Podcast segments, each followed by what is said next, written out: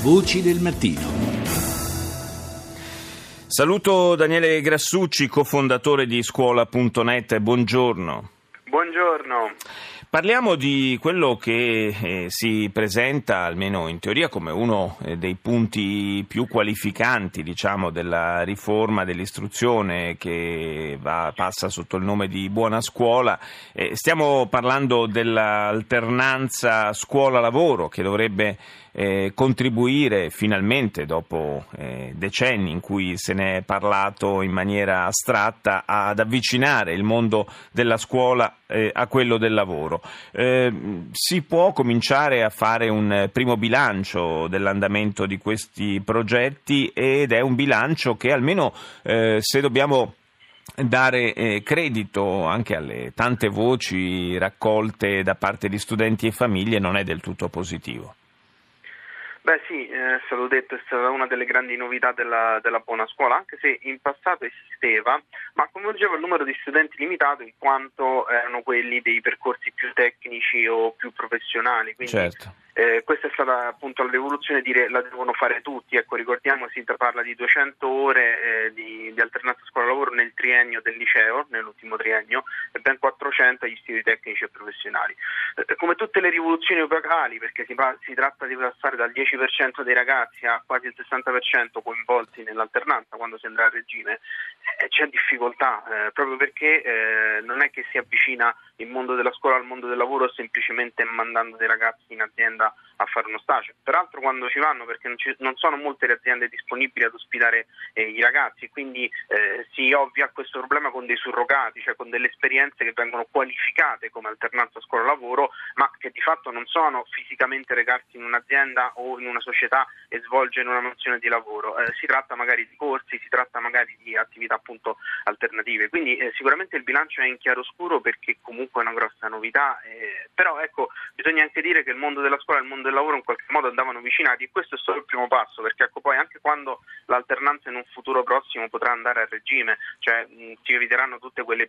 disservizi di cui parlano oggi famiglie e ragazzi, eh, se poi il mondo della scuola non, davvero non converge verso il mondo del lavoro anche in termini di percorsi formativi, in termini di cultura, comunque rimarrà un corpo estraneo inserito nella scuola perché oggi mm. Eh, il, il grosso problema è che le scuole fanno fatica a trovare delle aziende, quindi si arrabattano per arrivare a far fare ai ragazzi queste ore. Queste ore peraltro saranno propedeutiche all'ammissione del nuovo esame di maturità dal 2018, quindi bisognerà averle svolte almeno sulla carta, poi sicuramente ci saranno delle possibilità di deroga e soprattutto se ne parlerà in sede di colloquio orale delle esperienze di alternanza, quindi i ragazzi hanno il panico di dover arrivare a quelle ore, le scuole di dovergliele farle fare, ma si perde forse il senso che appunto quello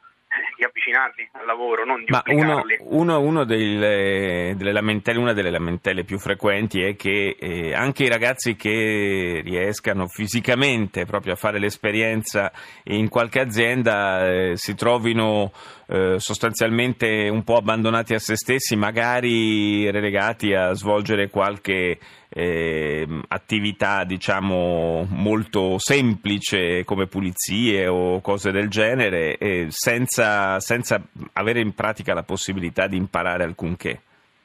Sì, questo, questo, è vero. Dai dati che abbiamo in nostro possesso, quindi l'indagine che abbiamo svolto sul nostro portale, un ragazzo su dieci tra quelli che è andato in azienda eh, ha svolto mansioni di contorno, quelle che si menzionavano prima, mentre uno su cinque non è stato affiancato da, eh, da alcun tutor. Però ecco, eh, tutti gli altri quindi hanno avuto delle esperienze che hanno giudicato più o meno eh, positive. Questo può accadere proprio perché appunto stiamo anche parlando di un qualcosa che avviene per le aziende sostanzialmente gratuitamente. Ecco, ci sono dei fondi per l'alternanza, ma questi servono soprattutto magari a coprire le spese accessorie, l'assicurazione per i ragazzi. Di fatto questi ragazzi vanno gratis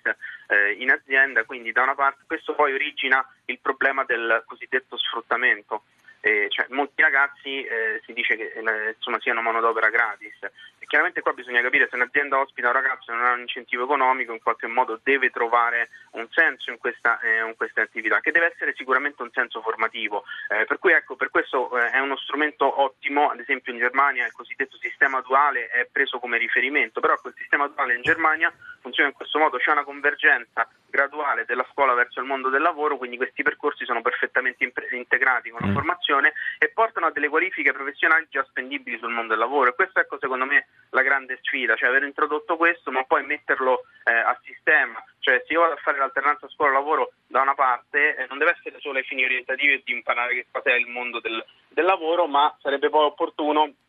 che mi aiuti a convergere appunto verso quel tipo di professionalità. Sì, quindi dovrebbe esserci anche un qualche nesso tra il corso di studi e il tipo di azienda in cui si va a fare un'esperienza. Assolutamente sì, però diciamo, l'alternanza scuola-lavoro così come esiste oggi non è stata pensata eh, solo per questo, è stata pensata per iniziare a far prendere dimestichezza ai ragazzi col mondo del lavoro e soprattutto ad apprendere le cosiddette competenze trasversali, cioè tutto quello che è il lavoro di squadra, il, rispetto magari anche di, di, un'organizzazione, il parlare in pubblico, il sapersi relazionare con gli altri, tutte competenze che oggi magari a scuola si cerca di sviluppare ma non si riesce, si riesce a sviluppare, nel mondo del lavoro sono fondamentali e, e quindi eh, intanto facendo queste esperienze i ragazzi possono comprendere che cosa si tratta, possono anche eh, orientarsi, perché noi sappiamo che uno dei drammi dell'Italia è l'orientamento, ecco, la metà dei ragazzi preso il diploma è pentito della scelta, i laureati dopo un anno eh, solo il 75% lavora al nord e il 50% al sud. C'è un qualche problema al di là delle difficoltà del paese di recepire la manodopera